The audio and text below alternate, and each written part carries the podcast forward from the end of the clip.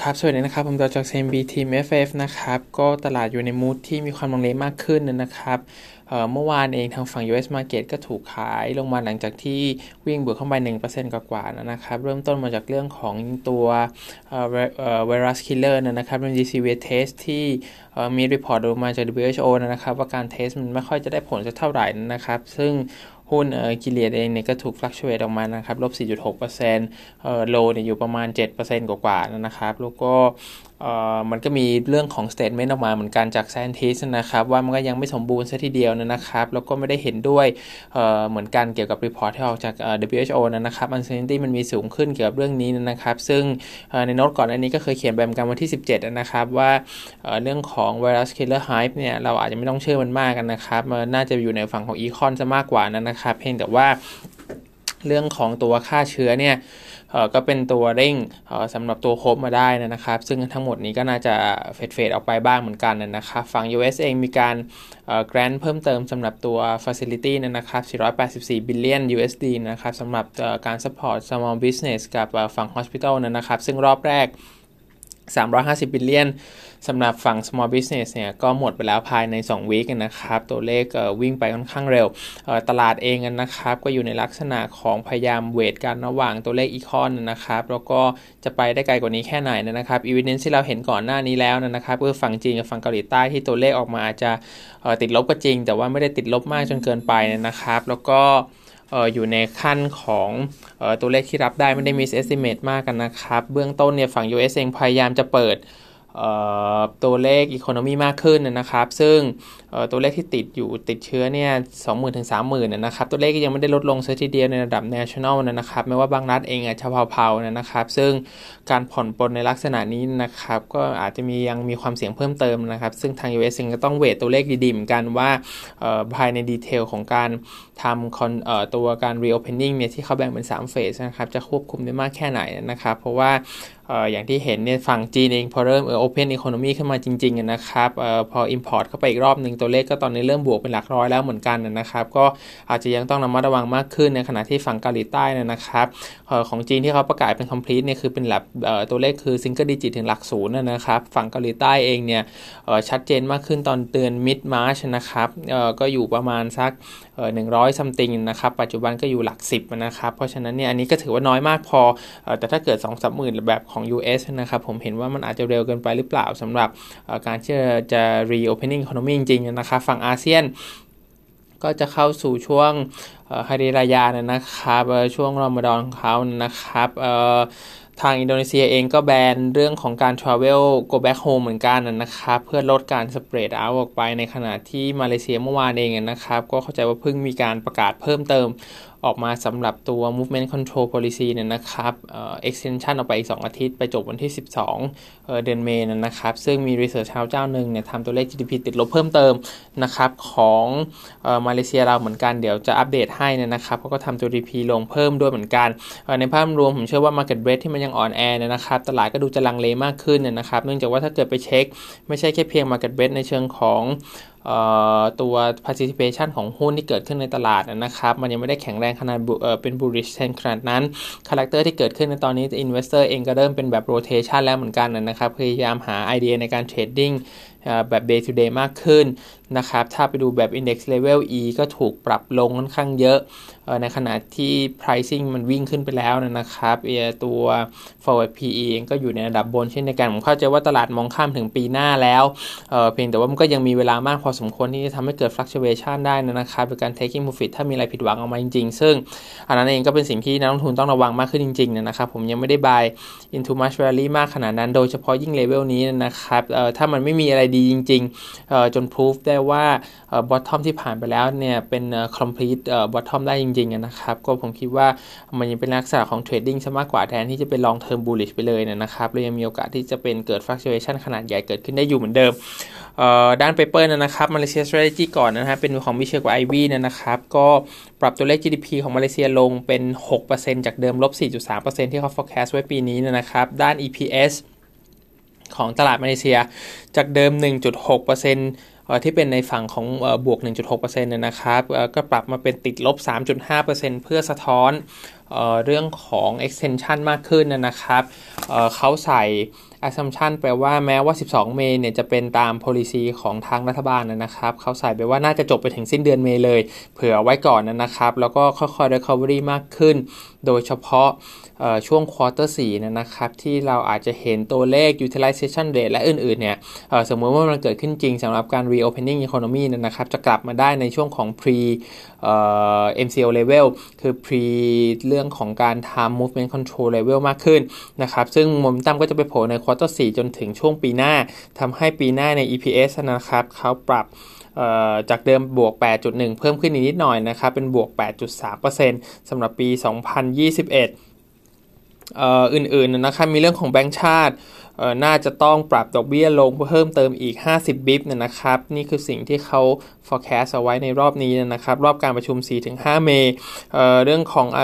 ตัว e a r n i n g ในภาพรวมนะครับ ที่เขาปรับก็จะมีเรื่องของแบงก์นะครับ ปรับเรื่องของดอกเบี้ย policy ลง 75 bip ปีนี้นะครับ แล้วก็ credit cost เพิ่มขึ้น นี่ก็ reflect เรื่องของ economy ปรับเรื่องของ sector อื่นๆด้วยนะครับ ไม่ว่าจะเป็น retail hospitality เรื่องของ construction นะครับ รวมถึง ฝั่ง auto property ด้วยนะครับ ก็ revise กันไปในภาพรวมๆนะครับ target index ปัจจุบันจากเดิม 1449 เหลือ 1375 PE 14.5 เท่าติดลบ 3 SD 5 year mean นะครับ ก็ยังเป็น defensive mode เหมือนเดิม กลุ่มที่เขาให้น่าสนใจก็จะมีประเภท growth มี utility มี telco ที่เหมือนได้ประโยชน์จากช่วงของโควิดค่อนข้างชัดเจนนะครับ ซึ่งหุ้นที่ represent ที่ผมเอามาใช้คือตัว Top Growth นะครับ เคยโน้ตไปทีนึงว่าขึ้นมาแล้วนะครับ แล้วก็เป็นเทรดดิ้งไอเดียได้ไปนะครับสำหรับช่วงนี้แล้วก็มีการปรับตัวลดลงนิดนึงมุมตั้มหายไปครั้งหนึ่งนะครับ ซึ่งผมคิดว่ามันจะเลิกเลยหรือเปล่าเนื่องจากว่ามันค่อนข้างใกล้เคียงกับ เรื่องของ target price ที่ analyst ระวังไว้นะครับรวมถึง utilization rate ที่มัน reflect คิดออกไปด้วย ล่าสุดทำ new high อย่างต่อเนื่องนะครับ ก็ยังเป็น trading ระยะสั้น ช่วงที่เบรกเอาขึ้นมาก็เคยโน้ตไปทีหนึ่งเหมือนกันว่า correction น่าจะจบไปแล้วนะครับ ไม่ได้วกกลับลงไปยาวนานสักเท่าไหร่วิ่งขึ้นต่อ trading ระยะสั้นได้ท่านั้นก็ยังขึ้นอย่างต่อเนื่องนะครับ ปัจจุบันอยู่ประมาณสัก7มาเลเซียนิงกิตได้นะครับคิดว่าถ้ามีอยู่เป็นโฮการเชสนะตรงนี้เป็นลักษณะของ short term trading เท่านั้นจริงๆนะครับเนื่องจากเทรนด์มันก็ วิ่งขึ้นก็จริงนะครับ เพียงแต่ว่าตัว global sector เองน่าจะเป็นหนึ่งใน most correlated ใน sector ได้เหมือนกันนะครับ ให้ผมดาวเนื่องจากว่าตลาดมาเลเซียเองเท่าที่เห็นมาในช่วงที่ผ่านมานี่ค่อนข้างแลกกับ ideas พอสมควรนะครับ แล้วก็ top growth กับคอสังเนี่ยเป็น 2 ตัวที่อาจจะมี float มากพอที่จะเทรดได้สำหรับ institutional investor ทั้งหลายนะรวมถึงฝั่ง retail และคนอื่นๆด้วยนะครับ เพราะฉะนั้นเนี่ยหลายๆคนน่าจะมากองกันอยู่ตรงนี้ซะเยอะกว่า ในระดับหนึ่งนะครับ เพราะฉะนั้นการที่หารีเทิร์นตรงนี้ต่อเนื่องเนี่ยยีทูเดนบวกไปแล้ว 52%เนี่ยนะครับ มีอยู่โฮไว้สำหรับ Aqua Farmer อันนี้ไม่ได้ไม่ได้ปฏิเสธนะครับมันว่าทำได้ เพียงแต่ว่าถ้าลุกช้าเนี่ยก็อาจจะเสียสักนิดนึงนะครับ ก็ต้องลุกให้เร็วขึ้นสักหน่อยนะครับ ถ้าเกิดมีการปรับตัวลดลงนะผมว่าก็ take profit ไปได้เลย อีกอันนึงเป็นอินโด hospital นะครับ เป็น over เหมือนกันจากทาง Patricia อัปเดตออกมาเรื่องของโควิดนะครับ OPD วอลุ่มตกนะครับ แล้วก็ ตัว IPD ยังลงเหมือนกันแต่ว่าเล็กน้อยนะครับ ไม่ได้เยอะเท่านะครับ เนื่องจากว่าทั้ง MIKA HEAL แล้วก็ซีโรเองเนี่ยก็ร่วมมือกับทางรัฐบาลเหมือนกันสำหรับเรื่องของเตียงสำตัวโควิดนะครับ ซึ่งอินโดนีเซียเป็นอาจจะเป็น next hotspot ก็ได้นะครับ เนื่องจากว่าตัวเลขยังค่อยปรับสูงขึ้นนะครับ การ reimbursement เนี่ยก็ไปเบิกกับตัว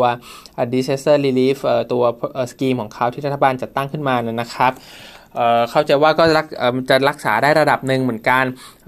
อันนี้เองก็จะมีผลเรื่องของตัว OPD ซะมากกว่านะครับ ซึ่งทางแพทิเซียเนี่ยคัดตัวเลข OPD volume ตัว patient volume ลงนะครับ อยู่ที่ บวก1ถึง9%นะครับ แล้วก็จากเดิมเนี่ยบวก9ถึง13%สำหรับปี 2020 เรื่องของ EBITDA margin นะครับก็บวกเล็กน้อยบวก 0.2 0.6% reflect เรื่องของ drug consolidation นะครับ ระบบในการซื้อยาซึ่งเรื่องของ FX ตัวการที่ IDR อ่อนค่าเทียบ USD นะครับเขามองว่าก็มีผลน้อยกว่านะครับ เนื่องจากว่าต้นทุนอันนี้ไปตกอยู่กับฝั่งฟาร์มาที่เป็นตัว drug importer เป็นส่วนใหญ่นะครับ ฝั่งการจัดซื้อภายในเนี่ยก็เรื่องของโรงพยาบาลไม่ค่อยมีประเด็นมากนะครับ มีอีกเรื่องหนึ่งก็คือเรื่องของการตัว BPJS นะครับตัวอินโดนีเซียตัว case scheme ของเขานะครับ INA CBG เนี่ยจะปรับเปลี่ยนจากที่แบ่งเป็นคลาส กลับมาเป็นเหมือน single bundling มากขึ้นในปีหน้านะครับ ซึ่ง Patricia มองว่าน่าจะ boost ตัวเลข revenue ได้ 10-16%ขึ้นอยู่กับ exposure BPJS ของทางโรงพยาบาลทั้งหลายเหมือนกันนะครับ อันนี้ก็จะเป็น part หนึ่งที่เป็น positive factor ให้นะครับเขายัง maintain overweight สำหรับ sector นะครับ ยัง underperform ตลาดนะครับ EV EBITDA 11 เท่าปี 2020 เนี่ยน่าจะ price in เรื่องของความเสี่ยงฝั่งโควิดไปบ้างแล้วนะครับ แล้วก็เลือก HEAL เป็น top pick ในภาพรวมผมว่าข่าวดีเรื่องของ factor INA CBG ที่เป็น single bundling นะครับ น่าจะช่วยเรื่องของ revenue ได้เนี่ยมันยังมีเวลานะครับ แล้วก็ไม่แน่ใจว่าจะ implement กันจริงหรือเปล่านะครับเข้าใจว่าทางรัฐบาลเขาเป็น promise เอาไว้นะครับ เพียงแต่ว่ายังมีเวลาสำหรับตรงนี้นะครับน่าเป็นข่าวดีอันหนึ่งที่เหมือนเคย boost มาทีหนึ่งแล้วนะครับ เจอโควิดเข้าไปก็สะดุดอีกทีหนึ่งนะครับ ระยะเวลาน่าจะผม wait for downside มากกว่านะครับ เพราะว่าตัว catalyst อื่นๆ ก็ไม่ได้มีเพิ่มเติม อาจจะไม่จำเป็นต้อง chase อะไรเข้าไปสำหรับกลุ่ม sector นี้นะครับเพียงแต่ว่าอ่อนตัวลงมาเราก็ได้เป็น bargaining สำหรับ long term investment ผมคิดว่าก็โอเคเหมือนกันนะครับสำหรับตัว hospital นะครับก็ ตัว HEAL อาจจะตัวเล็กสักนิดนึงนะครับซีโรกับ MIKA จะ trade ได้ดีกว่านะครับ แต่ว่าทาง Patricia ให้ HEAL เป็น top pick สำหรับเรื่องของ BPJS exposure อันสุดท้ายนะครับมีสิงคโปร์ REIT เป็น overweight นะครับ อัปเดตออกมาเรื่องของกลุ่ม retail ด้วยเหมือนกันนะครับมี FCT MCT แล้วก็ ESR นะครับเบื้องต้นตัวเลข DPU ของ FCT เนี่ย first half อยู่ที่ 4.6%อันนี้ก็ค่อนข้าง inline นะครับ full year forecast เราคิดเป็น 47%ของ full year forecast ครึ่งปีก็ค่อนข้างใกล้เคียง ส่วนทาง MCT กับตัว ESR นะครับ ออกมามิสนะครับ เบื้องต้นออกมาจากตัวเลขที่ DPU ส่วนใหญ่ถูก retention income กันนะครับ แล้วก็ เรื่องของ net property income อะไรพวกนี้ก็ลดลงด้วยเหมือนกันนะครับ ทาง analyst มีการคัดตัว ESR DPU ลง 20-26%นะครับสำหรับตัว revenue ที่หายไปด้าน MCT นะครับ ก็ปรับตัวเลขปี 2021-22 นะครับ DPU เพิ่มขึ้น 2-3%สำหรับ full year number ก็เป็นการทวีกันนะครับในภาพรวมเราแอดตัว FCT กับตัว ESR นะครับ เนื่องจากว่า เรื่องของ Price to Book ยังถือว่าถูกพอต่ำกว่า Book นะครับ ส่วนทาง MCT เป็นโฮเนื่องจาก valuation ที่มัน outperform หน่อยมันเทรดค่อนข้างดีนะครับมากกว่า 1 เท่า Book เนี่ยก็ถือว่าไม่ได้เป็น bargaining เรื่องของ income เขามองว่าฝั่ง retail เนี่ยโดนอยู่แล้วสำหรับ pandemic นะครับ เพราะฉะนั้น expectation ของเขาใน income ก็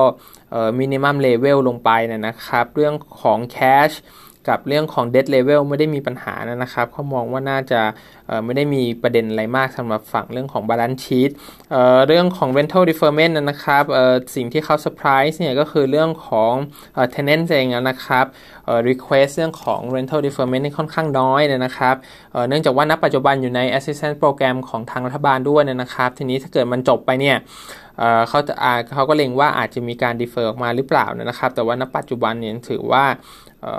ค่อนข้างน้อยกว่าที่เขาคิดไว้นะครับ แล้วก็เรื่องของการ defer ในรอบถัดไปหลังจากหมดโปรแกรมก็เป็น downside risk ที่เกิดขึ้นสำหรับช่วงข้างหน้าต่อไปนะครับ ก็ในภาพรวม sector REIT เขายังเป็น maintain overweight นะครับ แล้วก็ add rating อยู่ที่ FCT กับ ESR ส่วน MCT เป็นฝั่งโฮนะครับ ก็วันนี้มีเท่านี้ครับผมครับ